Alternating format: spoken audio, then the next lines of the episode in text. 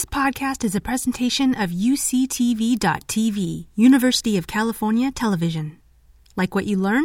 Help others discover UCTV podcasts by leaving a comment or rating in your podcast app. Welcome to, I think, the last talk of the evening. This is um, the Living Autistically panel. Um, and last year was the first year that we we actually included this. Um, and I'll, I'll discuss that a bit. It was uh, conceptually a little bit difficult in how to approach the topic that we're interested in, um, given the nature of what we're talking about. And I'll be a little more specific about that. Uh, but we're going to go through uh, a number of different scenarios.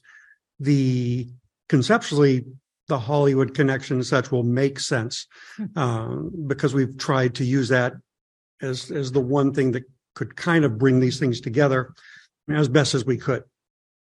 Uh, I thought it was actually probably a little uh, bit different than that in in that Hercules being part of Hollywood uh, or a normal part of Hollywood. Um, uh, and you think about the trials of Hercules, and I think about our children that uh, go through many more trials, probably on a daily basis.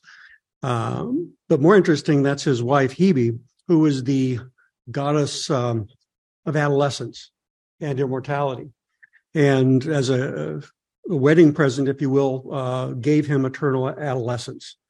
Uh, so not only did he suffer through the trials, but uh, he was also perpetually an adolescent, which uh, may be a good thing, may, maybe not so much. Um, I work at UCSD and Rady Children's Hospital, and also uh, a member of uh, Autism Tree.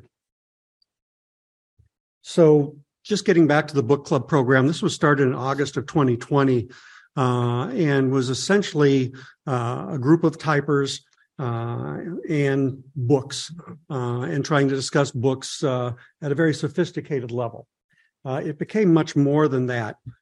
because we were dealing with typers and people that communicated in a very different fashion. So being online made a great deal of sense when it came to this type of a book club. Uh, this is something that was interesting to me in May of 2022. UCLA was happy to announce that a man with autism was the first nonverbal graduate uh, of UCLA. Um, when my son was applying to college, UCLA wasn't that interested in people that were on the spectrum. Um, and even if they pretended to be, didn't have the resources to help those kids anyway. Uh, so it's it's nice that this is happening. My fear is this is more about UCLA than that individual. Uh, but despite that, I think it's a, a, move in the right direction. This was last year. So a year ago, um, this was the panel, the inclusion of typers, and basically discussed a book, Flowers of Algernon. And it's just taken up. This is Pretty Things, uh, a novel by Janelle Brown. This was a group picture. Um, basically, this is a book that now has moved on into becoming a TV series. Uh, Otto makes things happen. I'm not quite certain how he makes things happen, but he just makes things happen. So here he's meeting uh, with Anthony Doerr, uh, Pulitzer Prize winning author. Uh, managed to mention the book club and ask him if he could take part in it, uh, which he did about a week ago. Uh, his Cloud Cuckoo Land book uh, was exactly what they were discussing.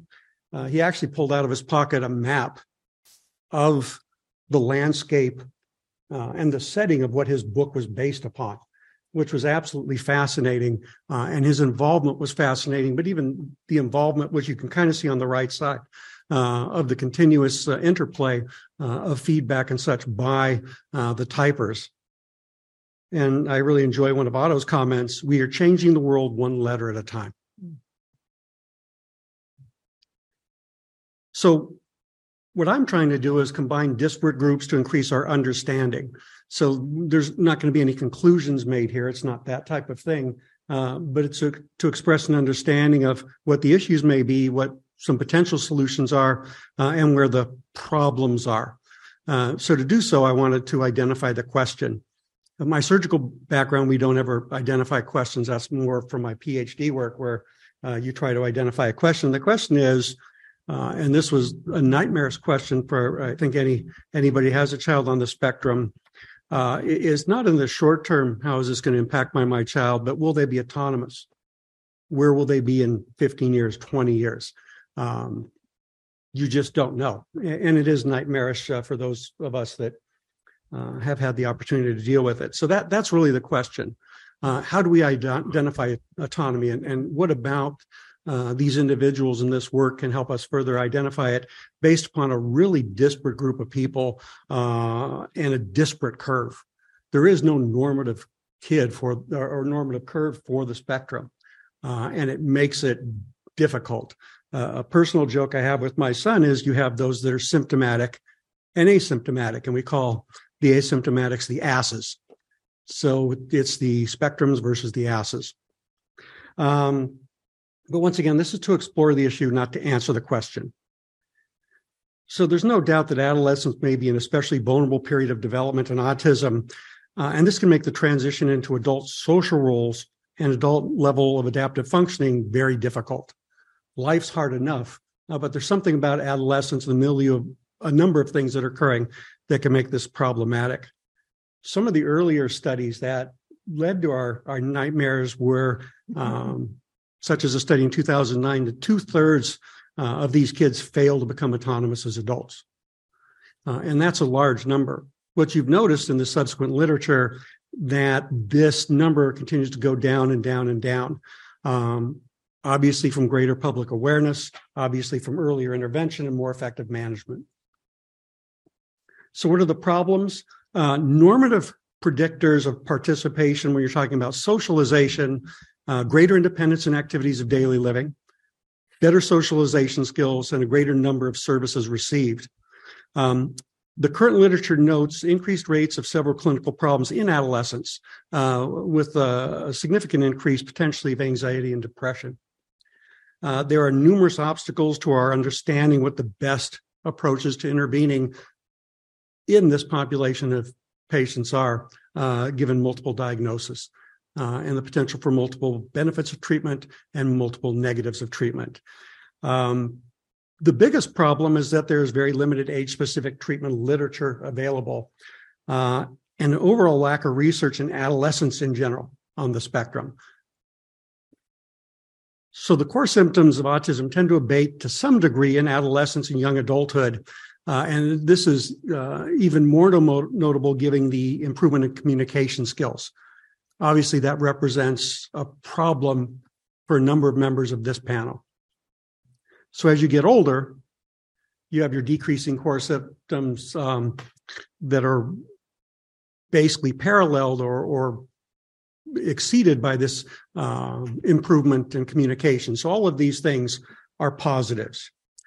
It's rare that an individual will show enough gain that they'll actually move off of the curve or out of the spectrum. Um, there's literature discussing what we call bloomers uh, and kids that uh, bloom off of the spectrum. But the fact is, is the characteristics are still hard. The socialization has allowed a lot of these individuals to avoid detection, if you will.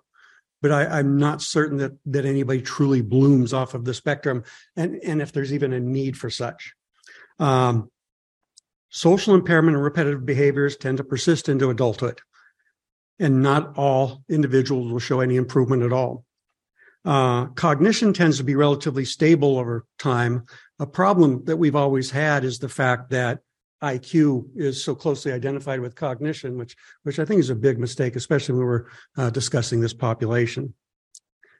So briefly, plasticity. We know that there are different periods of improved or enhanced growth. Um, neurologically speaking, uh, early childhood and adolescence being two two areas uh, of note. All of the research really concerns this first uh, area and not so much the second. And all of our interventions are really directed at this first period and not the second. Uh, and it's essentially like gardening. I mean, that's what makes the most sense to me is uh, periods of growth, overgrowth with um, refining uh, of direction, um, of growth, and pruning, a lot of pruning. Uh, and that uh, essentially is kind of the pros and cons of plasticity, but I think it has an amazing impact. But what's important is uh, I think this growth, this growth point during adolescence. Um, ATPF has over 200 programs that deals with people along the entirety of the age range, uh, which I think is amazing and, and, was kind of an initial purpose 20 years ago. Um, and uh, I always find that as kind of a, a satisfying anecdote, um, given the lack of understanding of this that that many years ago. So, my primary, my day job is dealing with brain tumors, and a lot of people like to talk about a two-hit model of dysfunction. The initial hit is disorders of neuronal migration, glial migration, uh, disorders of cell differentiation, disorders of structural anatomy. So you're you're set up with this problem. The question is, subsequently throughout a lifetime, will you experience a second hit? In the case of a tumor, will you experience a second hit, uh, which will uh, create a tumor? Uh, over the basically the priming period of development and up through adolescence, um, the second hit in these kids is social demands, pubertal hormones, uh, which are a difficult thing to remove, and neural uh, reorganization. This is also kind of in conjunction with uh, slowing down of the developing central nervous system, um, but a slow increase in CNS vulnerability. So there, there are many potential issues uh, at about the time of puberty um, that uh, are problematic and can lead to failure uh, or speed bumps. So I talk about successful outcomes, uh, the speed bumps, pubertal maturation, challenge of new developmental tasks, difficulty in developing intimate peer relationships, increased peer rejection, secondary depression and anxiety. Uh, the levels of risk taking behaviors are different from normative populations, and it's hard to say what that means. Uh, and some uh, uh problems with uh, communication from the prefrontal cortex, allowing for cognitive control. And these are the speed bumps that essentially make it more difficult to reach what we are considering to be successful outcomes, uh, which are limited formation of high quality friendships, acquiring autonomy from parents, forming romantic and sexual relationships. And all of these require complex reorganization uh, of existing and underlying functional neural networks. But it's a much more complex problem uh, that we really can address at this time. Um, but briefly are going to try to do some of that here. So initially, I'm going to talk with Matt Dunford, uh, the first member of our panel. And my first question is, is who is Matt Dunford? Who is Matt Dunford? Uh, he was uh, just a child from San Diego, California, born on November 30th, 1985. Birthday's coming up at the end of the month, so happy early birthday, me. Uh, he uh, he loved a lot of things in life, uh, but first thing he ever loved was pirates. He loved pirates. In particular, he probably watched Peter Pan like five times a day. Uh, I don't wear hats anymore, but there was a period in time where I went around wearing a pirate hat every single day of my life, and I was obsessed with it. And I just could not be seen without a pirate hat anywhere. You weren't the first. Well, the first, yeah. And uh, my favorite toys to play with were Lego Pirates, and so Lego Pirates were just uh, my jam. Also, the Playmobiles had pirates, but uh, they weren't as cool as the Lego ones. And I loved uh, the Lego stories and just making you know my own adventures with Captain Redbeard and the evil Imperials who were trying to tax the pirates. And I mean, come on, just give them the gold, give them the gold, just like let them steal it. It's fun. And I had this encounter one day where my mom bought me a Lego pirate set from Toys R Us, and it had a comic in the back of it called Captain Redbeard and the Gold Medallion. And I was like, wait, there's these guys actually have their own story that like they follow. And so I was like looking through this, but I knew they were saying something in these little balloons and I don't know what. So I say, Hey dad, what are they uh, saying? Hey mom, what are they saying? And my parents had to read me this Lego pirate story something like 30 times a day. And to the point where you know, I think they just had to sit me down and force me to learn how to read in order to read these this uh, this comic book so I could get my uh, my little fix from Lego Pirates. And then in the year 1992, uh, I was walking down uh, the aisle of a Toys R Us with my dad, and all of a sudden I see this the most beautiful thing I'd ever seen in my entire life. It was uh, what we now know as a hologram cover to an issue of Amazing Spider-Man, which was celebrating his 30th anniversary at the time. And it was 30 issues of Amazing Spider-Man. And I just begged my dad to get that for me. And that was my first introduction in real comics. And so I became obsessed with this guy named Spider-Man. And I became a comic book fanatic since then. And uh, comics are pretty much my passion, have been for the past 30 years. And I uh, I've done a lot of things that have led to this passion. And I knew that I loved them, but I didn't know that I had wanted to be, you know, involved in them professionally. And it's led me into several roles over the years, such as being, uh, I served as six years as board president of Little Fish Comic Book Studio, the comic education studio here in uh, San Diego. I had also um, served on, uh, I served as uh, the editor in chief of Semantic Publishing and Keyleaf Comics. I had also moved ahead uh, into uh, an event called San Diego Comic Fest, which was started by the original founders of San Diego Comic Con to create a more intimate, approachable atmosphere. And they appointed me as chairman of the event in 2017. And uh, we'll be back in uh, 2023 for another event uh, coming soon. And my day job nowadays is I work at Upper Deck Entertainment up in Carlsbad, where I help oversee the Marvel comic trading card line, collaborating with artists to create these characters and bring to life these uh, stories. Because as a child, uh, comics were a lot more expensive for certain issues. It's a time before readily available graphic novel collections, and I hate that word graphic novel. They're comic books, not graphic novels. It's trying to dress it up into something you don't. You don't always call a movie a motion picture. Don't be afraid of what it is, and don't be afraid of what you are. Uh, but um, with these things, just uh, you know, I learned about comic book characters from the backs of trading cards. And now that I get to do this full circle, like 30 years later, these very same trading cards that I you know, learned all about all these characters from, I now get to play a process of that in my professional life. So that's pretty cool. So, what is this? Uh, this right here is one of my old videos from another career path that I did back in the day. Uh, 10 things most people don't know about the BF 109. I used to work at an online publication called World War Wings, where I, uh, I wrote basically clickbait about World War II all the time. And I thought, wouldn't it be cool if we started up a YouTube channel and just started doing stupid clickbait there? 10 things most people don't know about the, the BF 109. Is it the uh, BF 109 or the MF 109? Like some people call it the Bayerisch Kriegswerk. Some people call it the, the, and so these videos would accumulate millions of views. And I really liked doing them, but ultimately I had creative differences with uh, the directors of the place and uh, i decided to uh, ultimately leave world war wings. And uh, um, i told them if they don't change their direction you'll be out of business in six months. But uh, they proved me wrong. They're out of business in four months. So I, yeah i really had a good time doing that uh, doing the world war wings videos and articles. And i learned i knew nothing about world war ii history. And now it's at the point where i know everything about world war ii history.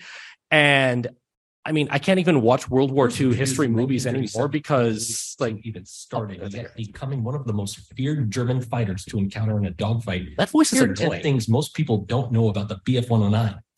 Number 10, shaky landings. As dangerous as it was to other fighters in the sky, landing the BF 109 was incredibly dangerous for its pilots. With a very narrow landing gear and a heavy, powerful engine, these fighters were prone to tipping, making coming back to base tricky every time. As a fun fact, the most produced aircraft in history is the Cessna 172, with over 44,000 manufactured from 1956 to today. Yeah, so it's like dumb little clickbait facts over there. And I had a you know fun time doing that. And then you know uh, actually one of the first career paths that I actively wanted to do was getting into uh, voiceovers. Certainly after college, so I brought back some of that and brought in this like BF 109 World Fun. Fa- but ultimately, I learned about voice Who- acting is competitive. Who's and this? Look, and you'll have this? to look behind you, but who's that? I don't know. That's just our surprised guy. It's like it's just like your standard YouTube reaction. Oh my god, I didn't know that fact. Because this guy looks like he would totally be in a World War II history.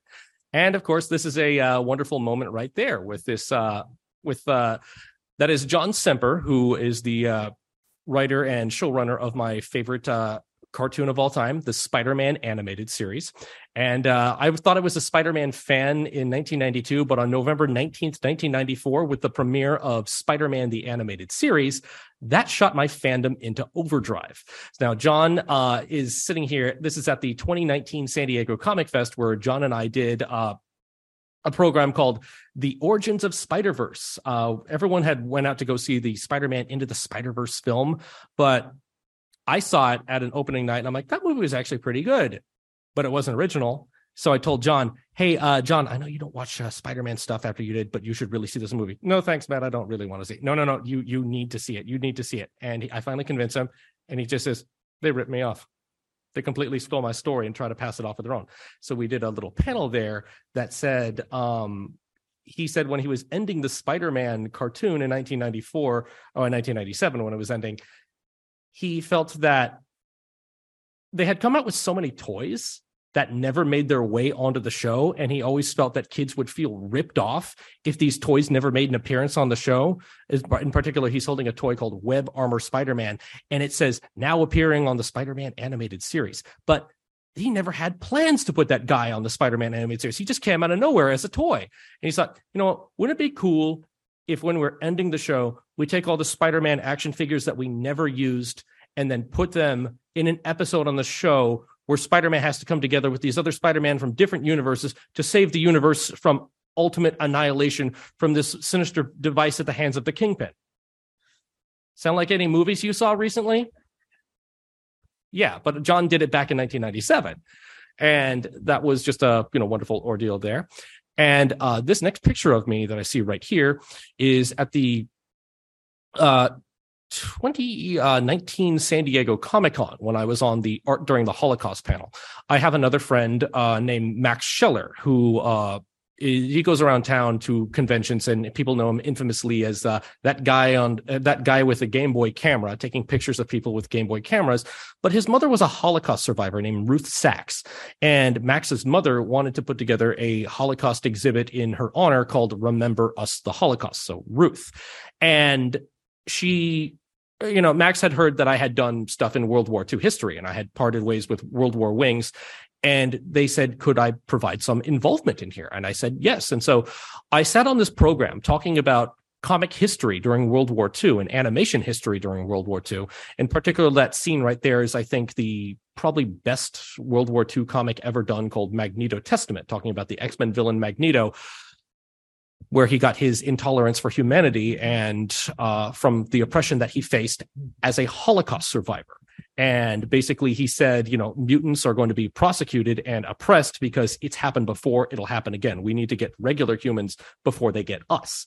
And I think that is the most absolutely well done fictional story involving Holocaust or World War II history. There's only one disconnected moment.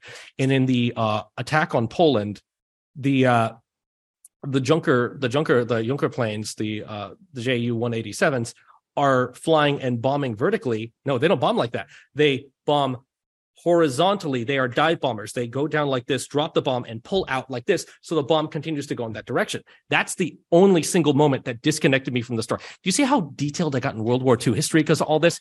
I walked out of Dunkirk. I was like, this is wrong. Two thirds of these soldiers were from India. Why is it all white guys? What and, is uh, Matt Dunford's Double Ray Breakfast. Okay, this is a cartoon done by my friend uh, Jimmy Purcell when I was uh, going around promoting the event San Diego Comic Fest, uh, which is another event that I was uh, going to do. And uh, I'm dressed as Festivo, the uh, mascot, who is designed by cartoonist Scott Shaw. And this is just because when San Diego Comic Fest is coming up, everyone knows that I will never shut up about Comic Fest. And this particular joke that Ray here is because in 2020, we were celebrating the centennial of Ray Bradbury and Ray Harryhausen, an icon of science fiction and an icon of stop motion film. And so, the double Ray here. And uh, in this particular scene, you see uh, me with uh, you see me at the Remember Us the Holocaust exhibit at the Chula Vista Heritage Society down in uh, the Chula Vista Library with several of the local Holocaust survivors, and that debuted the opening of the first Holocaust museum here in San Diego. And this is one of my little fun facts because, uh, you know, if you're on the spectrum, you're probably into Pokemon. And uh, this was my World War II history thing. Uh, I like I made a cool observation here that no one had really ever noticed in history. I know in history you tend to beg, borrow, and steal, but I'm a big Pokemon fan.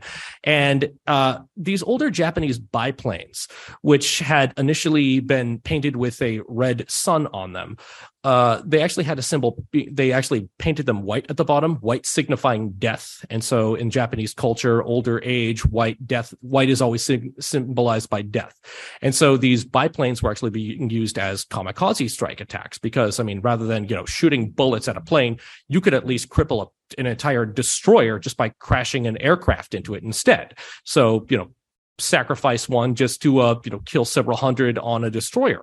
And of course the pokemon voltorb which is infamous for its self-destruct attack by because it's a living bomb and blows itself up you realize it was taken from the japanese biplane kamikaze strikes.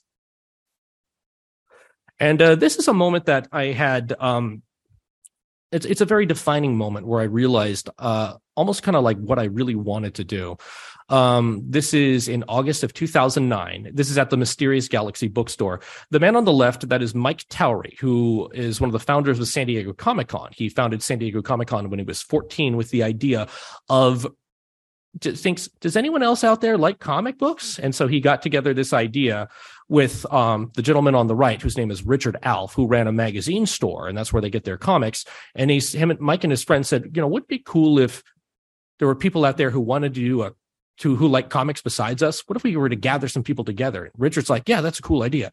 And uh, I uh, I got this idea. What if we were to get a little convention together for comic books? They called it California's Golden State Comic Convention.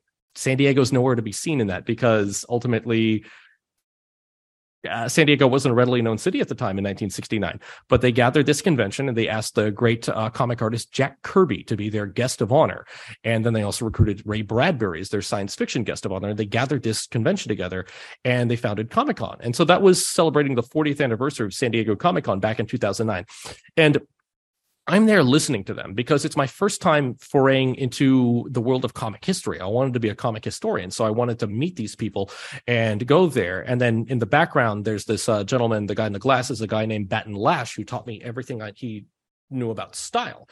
He said, fashion is what is offered you, style is what you choose from it. But he was a great guy. And ultimately, uh, Richard Alf's passed away uh, a number of years ago, but they went on to start a smaller event called San Diego Comic Fest. And then Mike recently retired uh, from Comic Fest and passed me the reins, and I he appointed me as chairman in 2017. I'm like, it's kind of a really intimidating thing to help for me to like help oversee a convention, but he said it really paid off because you brought a great vision to it and you love doing what you do. And you know, you can't really go to comic cons without dressing up. You can fight it for a while, but eventually you do a costume. And eventually I started doing some costumes and there was this, uh, event going around called, uh, called Club Cosplay. And, um, it's a nightclub where everyone dressed up in costumes and I would always throw together the dorkiest costume the night before. And for me, um, I just, uh, there was this idea by Ivan, the, the manager of Club Cosplay we want to get Weird Al to perform at Club Cosplay. Matt, do you think you could do a Weird Al costume? And eventually, my Weird Al costume became such a big hit and it was considered scary accurate. And they would let me perform on stage. And we sold out the House of Blues. They loved it. And it got to the point where even Al himself called it scary accurate when he saw it. Uh, is anyone going to check out that new Weird Al movie that debuts tonight? I think I am you know, best of luck to Al and, uh, and Daniel Radcliffe. How I think that Matt Dunford could have been a shoe in for the part, but you know, just saying. And this over here, as we talk about stuff I do in my day job, this is uh, Spider-Man Metal, a uh, card set that came out last month that I was proud to work on, and here I am. I, I kind of just look at it. I finally did it. I finally did it. It came out and it didn't it didn't really hit me until like I, I held a pack in my hands. I made an actual licensed product with Spider-Man on it.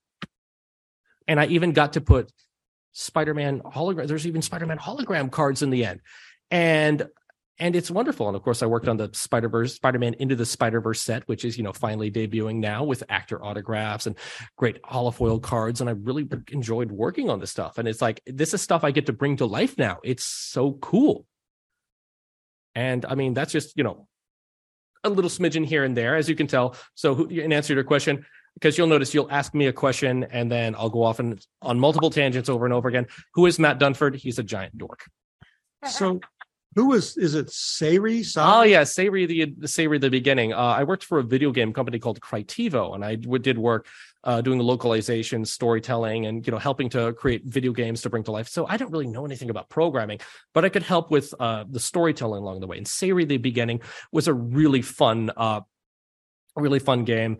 It, it's it's its release has been uh, delayed a little bit over the years because uh, the developers are in Ukraine and so they're going so. But next year it'll it'll come out. And then the Universim is another game we did at Crytivo, and that was really fun. It's just sort of like uh, the god simulator game. It's like what SimCity would have evolved into had it kept going in that direction. It kind of went over to the Sims these days, and everyone got to the Sims. But you know, building your own world is the the fun thing there, and so I really like it. And that is Adrian Perez. He's a student of uh, who is a student at uh, Little Fish Comic Book Studio. I met him when he was about uh 13 or 12 he's he's he's a senior in college now how, how do they grow up so fast and uh he's also on the spectrum he is very much on this uh he's very much into uh, comics and building his own world and building his own stories. And this was a night that actually happened seven years ago to this day when I brought him up to to meet his hero, the great Grant Morrison, the author of comics such as Animal Man and uh, All Star Superman, one of the most uh, established artists. He came over uh, to the United States in the early 1990s alongside uh, authors like Alan Moore, Neil Gaiman, and just started the British invasion of comics. And he, he Morrison adores Adrian because he's never seen such he's never seen a fan so young, so knowledgeable about these stories. And Adrian will just name off everything about the DC universe and going through in his own way. And uh, yeah, we uh, we really got some style there at the uh, at the late great meltdown comics in Hollywood. That was a, that was a wild night. Seven so years ago to the day. Would you say this is your ultimate job? Is this have you already reached the pinnacle? Are you looking forward to doing a lot more? I am nowhere near where I want to be yet. I've done a lot, but there's still so much more I want to do. And because what I do is, you know, I'm not afraid to start at the bottom. I'm not afraid to start at, in a grunt position. At at Comic Fest, I was a volunteer, worked my way up to chairman. At um, you know, World War Wings was a grunt, worked my way up to the you know senior marketing coordinator.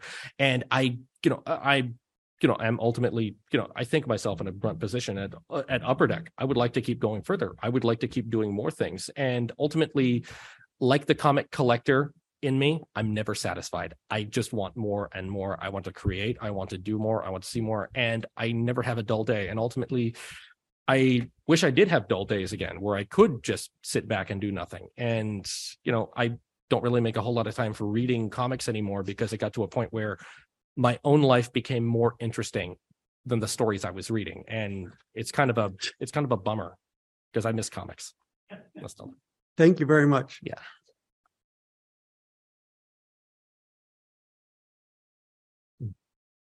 Next, we're going to talk about the Miracle Project with Elaine Hall. And basically wanted to start it with seven questions. What was your vision for the Miracle Project? Uh, well, I have to say something about Matt because I'm so blown away is that the idea of you following your passion and your family really following your lead mm-hmm. so that as a small child, what you are doing now was so encouraged. Oh yeah. I mean it was it wasn't so easy. I mean, I was an anthropology major, so I had the odds stacked against me. And the only job I could get back when I graduated college in 2010 was a, a job working as a chauffeur and I did that for 3 years and it sucked. Okay, but but I, I just to just to say that no thank you, but yeah. the whole idea of following um our our children's lead and knowing that they know intrinsically what's right for them um, there's there's a mystical concept that everyone before they're born they're missing they're missing on this planet. Mm-hmm. and when they come into being they've been found. So i truly believe that we come here with a mission and a purpose and that our children our job as parents is to learn and listen from them. So it's not a direct answer of how the miracle project started but it you'll see from these guys and from my story how that evolved. Um, I was working in TV and film, a music, dance, drama specialist, and an acting coach for TV and film and writer. and I wanted a child of my own. Um, I adopted my son. And when he came to me, he spun around in circles and stared at his hand and banged things. And being kind of a creative type person, I just did that with him. And when I did, we create, we connected, we bonded. If he would flap, everybody flap with me. It's fun. And I, and I just learned that flapping is what's done in uh, Qigong of getting out energy.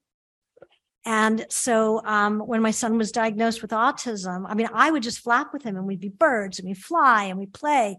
But, um, the, uh, traditional therapies at the time were making him put them down and then rewarding him with, with M&Ms and uh, made him tremendously anxious, which then made me tremendously anxious.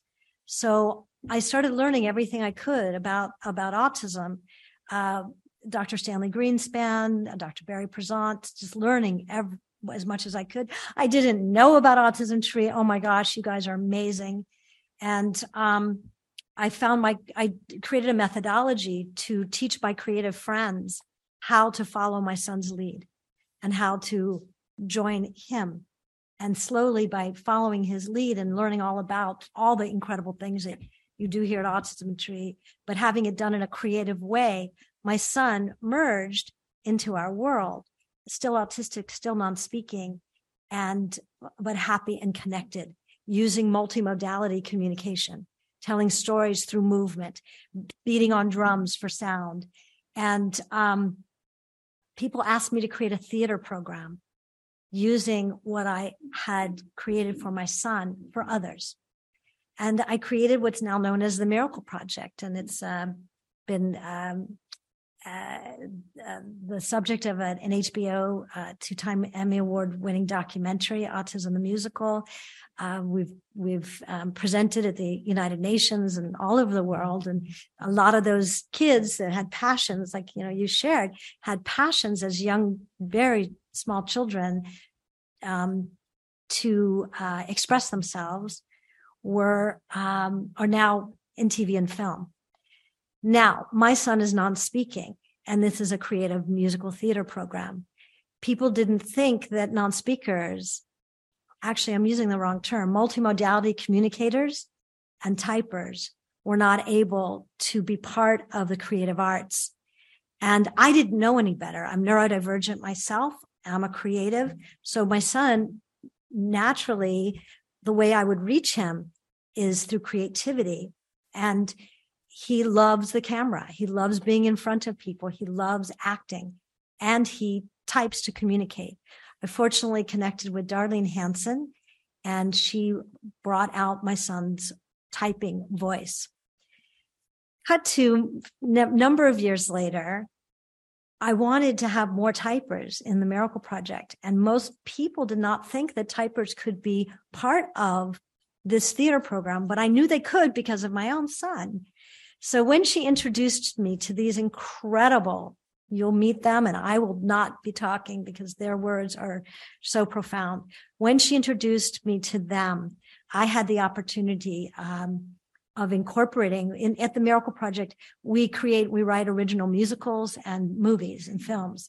And um, one of my first experiences with Otto is we we um, did a show called Journey to Namu, which is human backwards. That's a whole nother thing. But we needed some music, kind of meditative music. And Otto composed the music, the, the, um, which was just extraordinary. And I said, like, we've got to do more of this. So we wrote a grant to Ability Central to create the first um, music movement creative program like this for typers and multimodality communicators. And these guys came to class with ideas, with um, they're artists, they're creators. And uh, you'll see some of their work was all created with them. It was created the concept of our video, the um, the tone, the sound of the music, the rhythm. The, they wrote the lyrics, and we've defied the odds of what you know um, dr i thank you so much for the, the presentation about what happens in adolescence i remember when my son went through adolescence i thought you know someone came to earth and, and stole my child away you know and, and because adolescence is hard for everyone and when you have a son or, or a child on the spectrum it's like putting Miracle-Gro on the hormonal whatever but the arts were what helped him and saved him just like it does others so these incredible young people will share with you about participating, writing, creating, um, giving us the entire concept, a wardrobe, uh, location was all through their ideas. And we followed their lead to create a music video. Can you tell me about the video just briefly? Sure. Uh, well, one of the things that I've always wanted is the best for our kids. So often our kids are given like, you know, the smallest classrooms and they, you know, if they're going to do a play, then it's in like a little teeny room with no one watching or everyone's making noise or whatever. So we we wanted to create a music video and with we've got state of the art equipment um, it was a, a, full day shoot uh, we had call sheets. We had everything that would be done on a professional level production. And we were making transitions. We were, um, had to wait, wait a lot, just like on a regular shoot. We had to wait a lot. All the things that people say we can't do, our, our, you know, individuals on the spectrum can't do, wear costumes and, and ties. And, uh, anyway, we, we completely created an original video with a full production schedule, full production. And uh, the concept came from these guys, which is most people think that individuals who may not use their mouth and tongue and uh, to to talk are a preschool level in their intelligence. But once they can type and share their thoughts and feelings, they are rock stars. They're like we call it like them in black. You know, they're they're they're higher evolved and elevated than not only people may think, but then most individuals. So that's the concept. And you guys correct me if you want to say it. I'm sure you can say it sure much better. So so I'm going to show snippets of the video and and integrate it with some questions to uh, those involved with the video just to get a sense of uh, what it means to them, what the impact was. Uh, and then we'll move into some of the questions that I wanted answered uh, about autonomy, uh, the contribution of this to autonomy, and we'll just move on from there. So this is Bella and the green screen.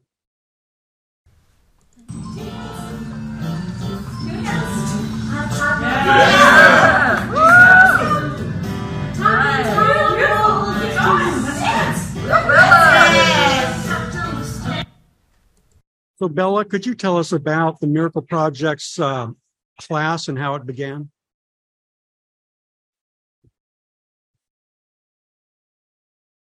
My name is Bella. I am currently a high school student working towards my diploma. My goal after high school is to continue on to pursuing higher education. I'd love to study educational policy and continue my advocacy for access and inclusion. I have dyspraxia, a condition that makes everything I do difficult. I hope to change the narrative that autistics cannot access an education. This experience has been life changing for me because I never considered myself capable of being a creator nor a visual and performing artist. Perhaps because I never had the opportunity to participate in this art media, much less see someone like myself on screen. Thankfully, Elaine and her Miracle Project opened the door for us. The Miracle Project came into my life at a time when I was experiencing lots of insecurity due to my school situation. The focus for them was my weaknesses. I felt like my abilities were few. My creativity at that time was limited to writing poetry on occasion. On top of my doubting mind, I had another plaguing issue to deal with my uncooperative body. I questioned whether dyspraxia could weed me out of trying. The process of moving on command was, and still is, challenging, but not impossible. In the video clip, you can see what it takes to support my movement. Motor modeling and encouraging words made a huge difference. The weekly Express Yourself class helped me overcome my fears. I started seeing my abilities, not my deficits. I learned in the process of actively moving and creating that there is lots I can do. So in a nutshell, I was weary at first, but I have come to realize that I'm doing something that really makes me happy and my input and participation is needed. You get knocked down enough that eventually hiding isn't an option anymore. This is what the Express Yourself class has done for me. It has made me love to shine.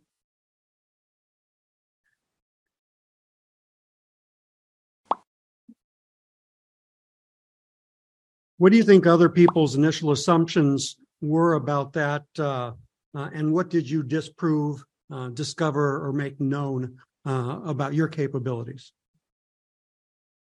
I proved myself wrong. I made a video.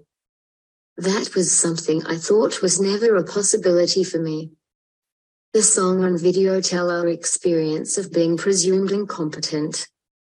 We had to make our message known so that teachers stop depriving students with complex communication challenges of an education. Elaborate. I am making it known that my challenges don't limit me.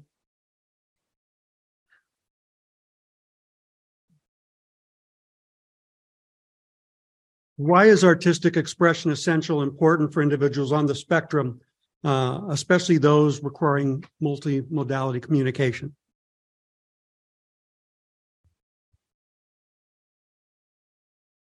Meaningful experiences are motivating and essential to all of us. I had no experience with this type of artistic expression before. Now I can share the value of seeing myself as a creative human being despite my differences. I think multimodality communicators have been ignored, overlooked and not encouraged to seek artistic expression. We are no different than you. We can and do want to participate in all that life has to offer. I believe in my creative abilities and can see a future in songwriting and production. I needed the Express Yourself class to change my trajectory. It really has impacted my self esteem in a profound way. I am grateful. For all of us, what are your hopes that this video uh, and others like it will do for our community? Having more artistic expression opportunities, that is my hope. Our community is very much making waves for access. I hope to add momentum to our cause. A door was opened, but making doors is our expertise. Mod Squad is unstoppable. Believe us.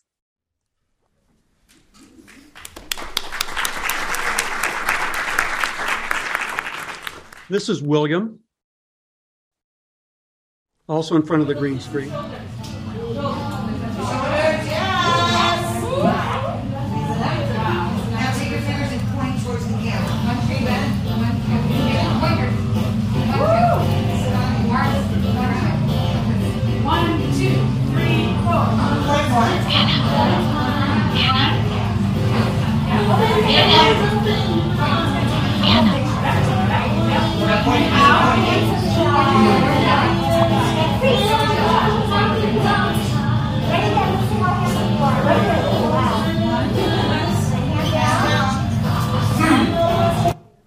So, William, also tell us about the Miracle Projects uh, class and how it began. My name is William Del Rosario, and I am a 22 year old Hispanic Filipino male with black hair, brown eyes, and my pronouns are he and him. I have autism, apraxia, am a multimodal communicator, and use AAC. Thank you for making the time to be here today.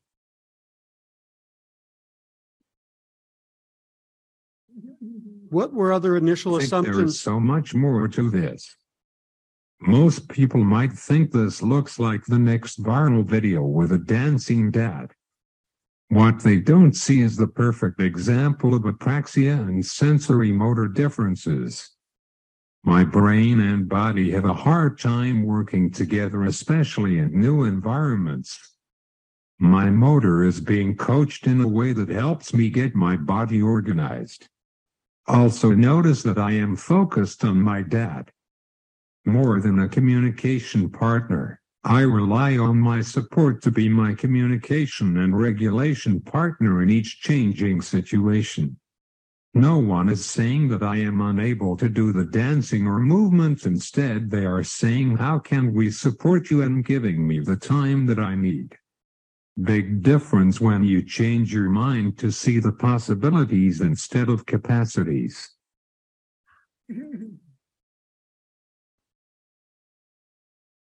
Why is this expression important? I liked being a part of the Express Yourself program because knowing how my body every week was becoming more informed with the ability to act was awesome. The chance to see myself on the big screen says that we are all able to reach for our dreams when we are given the time to become the person we are capable of instead of the one everyone thinks we should be. Thank you, William.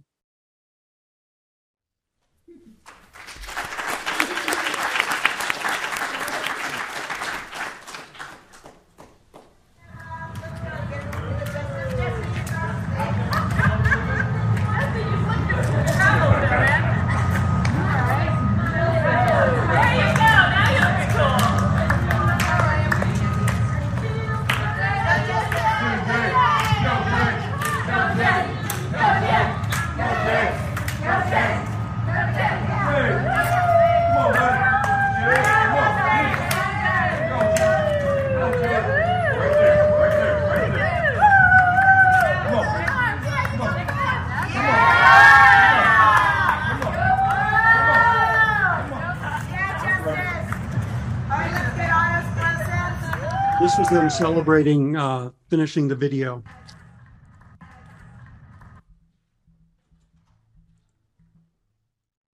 So, Otto, same questions. Tell us about the uh, class and how it began. Thank you, Dr. Levy, for the introduction and autism tree for the platform. I am Otto Lana. I am 18 years old.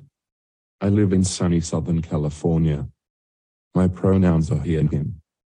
I am a Latin male with lightly tanned complexion and a smattering of sun-kissed freckles on my face.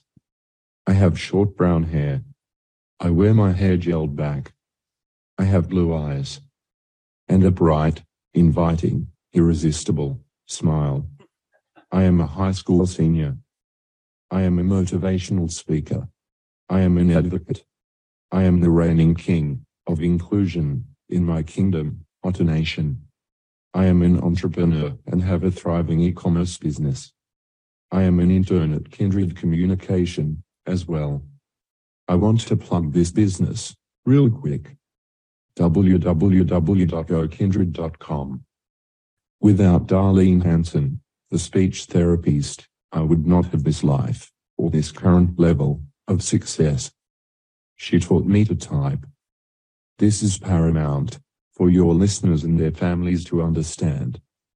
Without letters, without words, I would not have this wonderful life. Like the royalty that I am, I was born this way. I was born neurodiverse. This community, our community, needs outspoken leaders like me. That is my connection. That is why I picked this clip of the alley. It shows how we are so many layers. It takes a village. In front of the camera and behind the camera. Here is some crazy facts for you.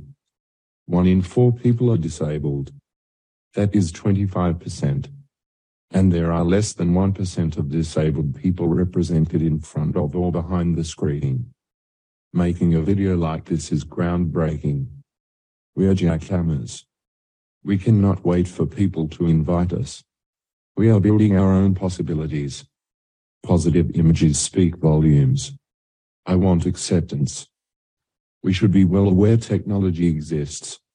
No one under the age of 30 leaves a voicemail. We all text. Let's be real. My mission in this medium is to show all the ways we are integrated into society. It is the A, B, C of A, A, C. A always. B, B. C communicating. Opportunities for communication are everywhere.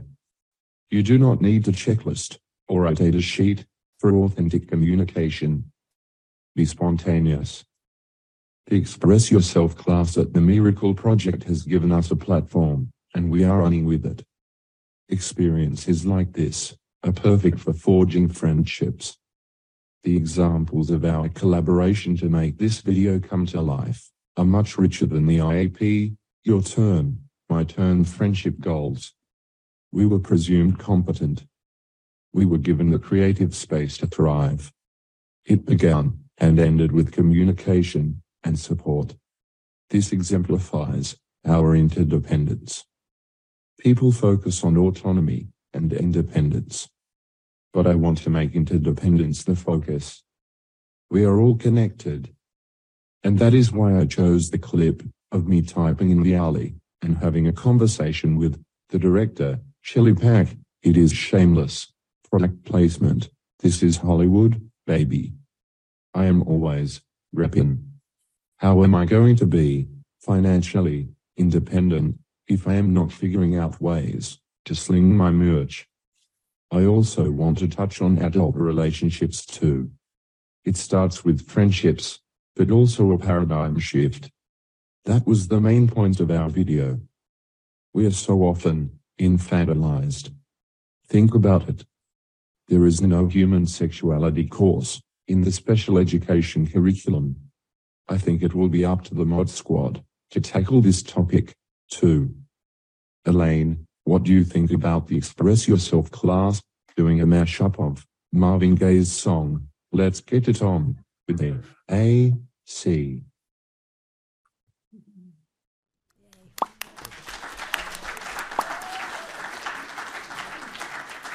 I love the idea, Otto. Only you could get the licensing.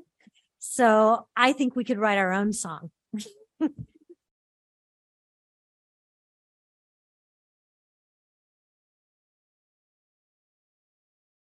I'm on it. While Anna's typing, I want to add that, um, oh, great. That um, also the team here helped raise the funds to, to produce the video. So, talk about entrepreneurial.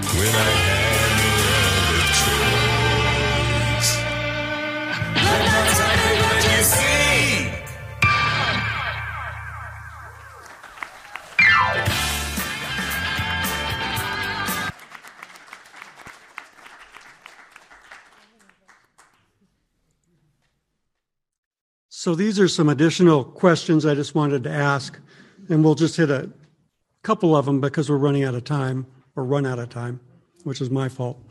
Uh, would anybody like to talk about autonomy? I had talked about autonomy before. Um, anybody with any considerations about autonomy? Uh, autonomy is always going to be one of the difficult things because I, you know, have a situation where people always say it's like, oh, you can, you're like everything that you've done is because you have, you know, like because your parents are well off and they gave you a good life. And like, you see, you're saying I can't do anything on my own. Well, they're probably right, but no, no. Um, yeah. And it's like, you know, I wish, uh, you know, I could be one of those people that says, uh, my parents are jerks and just, uh, you know, look at them in the, you know, in the eye as they, uh, you know, or sit there in the fifth row and whatnot, but I can't. Um, but, you know, I have been, I have had supportive parents. And so the whole thing is, it's kind of hard to leave autonomy when they are, you know, caring of you, but then eventually, you know, there's only so long where you can, you know, be a college graduate sitting on your mom's couch in your underwear before sh- like your parents say, get a job, get a job. Okay, I guess I got to do this. But eventually you uh, want to do, uh, you want to do things on your own. And I think it's like, you know, because you can't really be defined by parents. My dad has always been supportive of uh, my love of Spider Man and Pokemon and Lego Pirates and all that stuff. Not always understanding. So it's like, I got to do my own thing. He's like, Hey, dad, can we do this? It's like, my dad typically understands he doesn't do anything fictional. In fact, every time I try to get it, there's only one show where my dad has really gotten into, which was the medical drama House, Dr. House, also on the autism spectrum. They did an episode of that. Yeah. And it was a great thing of that. But the thing is, oh, cool, medical drama. My dad solves the problem in 10 seconds because that's how doctors are every single time. So But- that I, I love the the idea of what you're saying with your parents, and Otto had expressed that earlier on too. So thank you. Um, where Otto, where you were talking about rather than focusing on on um, autonomy, uh, focusing more on you you stated to focus on interdependence. Yeah.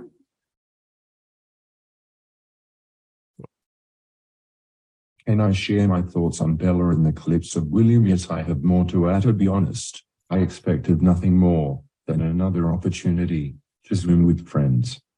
I had no idea we could collaborate on this level.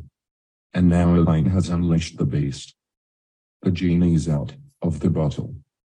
There is no going back. It was empowering. The Miracle Project threw rocket fuel on our creative spark and now we are soaring. I see myself working in many areas of production. I enjoyed the pre-production, creation and planning. I most definitely enjoyed production day. The camera loves me. And of course, post-production, promotion, of the work, I have a gift. People want to engage with me. Promoting this film has been exciting. I'm even exploring the finance side of production. William, Bella, and I have applied for a grant to fund our next project. Great art takes fat racks of cash. Does anybody want to to? move past us and them, ours and theirs. We need to think in terms of we. We need to move away from autism spectrum disorder A, S, D versus autism spectrum symptomless A, S, S. Are you saying those without a diagnosis of autism or autism spectrum disorder and now known as ASses? A little comedy for the masses. Hmm. But seriously, we need representation as leading roles. And we need access to meaningful careers. We do not need viral videos of the water boy who finally gets to play on the court or on the field. We do not need to star in this type of pity porn. I want to thank everyone for the open hearts and minds. Let's create a beautiful world together. Hopefully, next time you happen upon an A, A, C user, you will think that person has some greatness to share. Let's have a listen.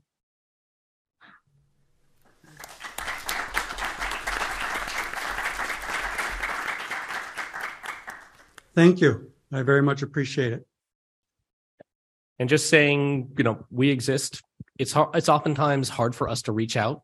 Uh, we appreciate when you reach out to us. It's really nice because you know new situations for people on the spectrum are always going to be intimidating but it's something where we can de- develop comfort. Did you know that once upon a time my greatest fear was public speaking? Yeah just like 98% of the population. Now i actually really enjoy it you, the truth is i'm actually more comfortable talking to a crowd than i am to an individual person because there's a you know wide range of things that an audience can say. Um, but it's not as wide as what an individual person can say. So it is very comfortable and i thank you so much for this opportunity here. Uh, you know it's hard for us to break out of you know those repetitive things that we do. Little things uh, are always going to be you know the whole difficult thing and venturing out you know and you know we are not very good with eye contact. You know it activate it activates the internal stress set uh, threat sensor in the brain and basically oh this person wants to fight me. This person wants to fight me. So if you see me par- wearing a diff- hundred different pairs of sunglasses all the time that's the reason why i've always uh, got my uh, got my eyes covered. And that's just you know a little bit of understanding for us and what we do. And i know that i have it different than others on the spectrum. And you know my panelists up here with me i've learned so much from them. And it's but they've shown that they they're geniuses too. You've heard them talk. You've heard them you've heard them express themselves. You may not have heard them talk but you've heard the words that they have expressed through typing and that there's different ways to get your message across. And as long as you're getting your message out there i think that's the most beautiful thing. You've been listening to a podcast by University of California Television. For more information about this program or UCTV, visit us online at uctv.tv